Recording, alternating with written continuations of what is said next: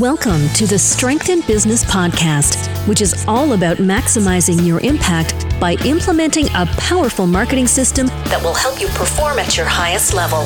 And now, here is your host, Chris Rock.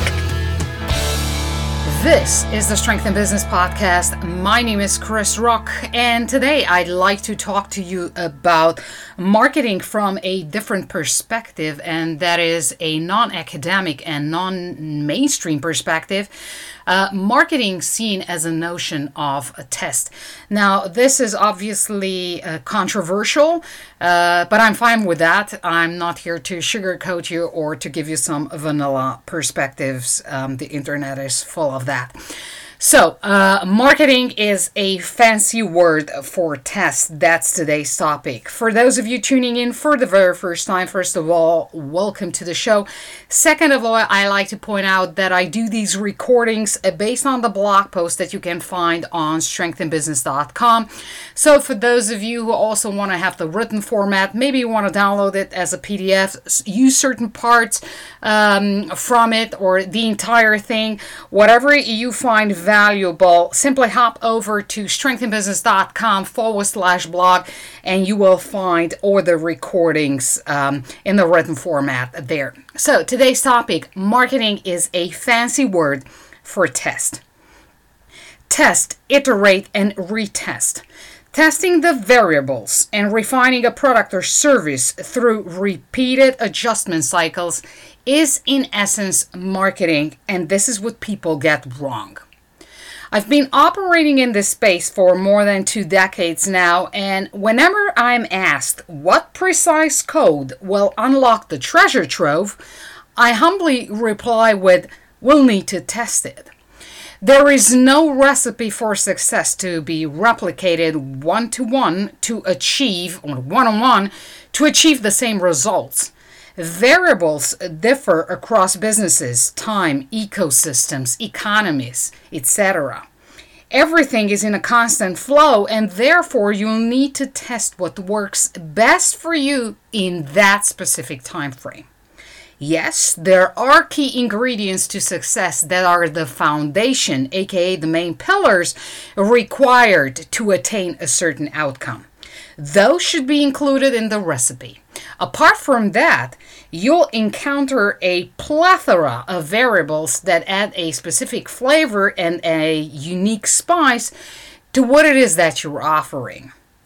Indeed, success leaves clues, and there's a lot of wisdom in adhering to core principles that enable you to mirror processes and fast-track the learning curve. However, testing will reveal the good and the bad to help you understand where you're at. Get as many no's as possible out of the way. So then, what's marketing all about? Here's the non-academic and non-mainstream approach to marketing.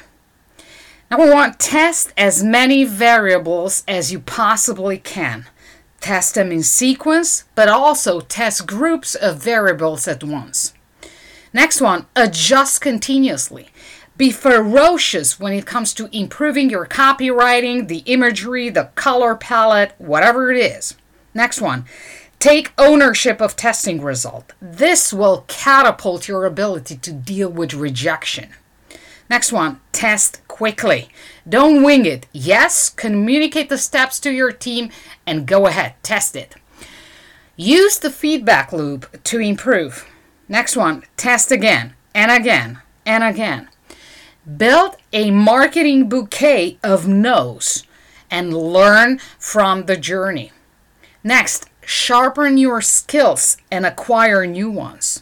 Stay open-minded, be flexible.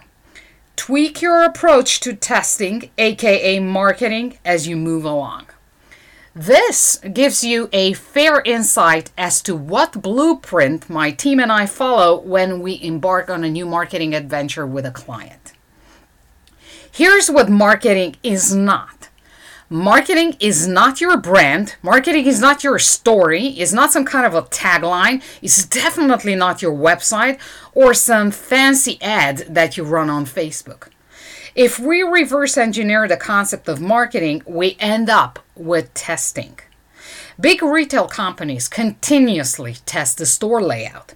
They even have a department in charge of this task. It's the category managers. E-com shops always test their color palette, the position and size of the search bar, the search icon, and how related products and bundles are displayed to ensure their marketing enhances and influences customer behavior. Furthermore, marketing works in tandem with sales. Those who understand the power of this lethal combination rarely think and design campaigns in silos. So what's it going to be? Will you adhere to the mainstream narrative of what marketing is supposed to be, or are you open to new perspectives that embrace the notion of marketing as a gigantic pool of testing? I'd love to know your thoughts. What is it that you associate marketing w- with? You can reach out to me on decentralized blockchain-based networks such as Hive, Minds, Nostra, just to name a few. Obviously, also on open source networks such as Blue Sky. Uh, simply use the handle at Chris Rock. Now, as always, I like to leave you with a golden nugget, a main takeaway from today's session, and it's going to be this one. Marketing is not your brand. Marketing is not your story. Marketing is not your tagline. Definitely not your website or some fancy ads that you run on Facebook, Google, you name it. If we reverse engineer the concept of marketing, we end up with the notion of testing. Thanks for listening. Thank you for your loyalty. I'll catch up with you in the next episode. Happy marketing, and remember to always play to your strengths. Thank you for listening to the Strength in Business podcast. Submit your questions on strength in business dot com and follow Chris on Twitter at Chris Rock. That's K R I S Z R O K K.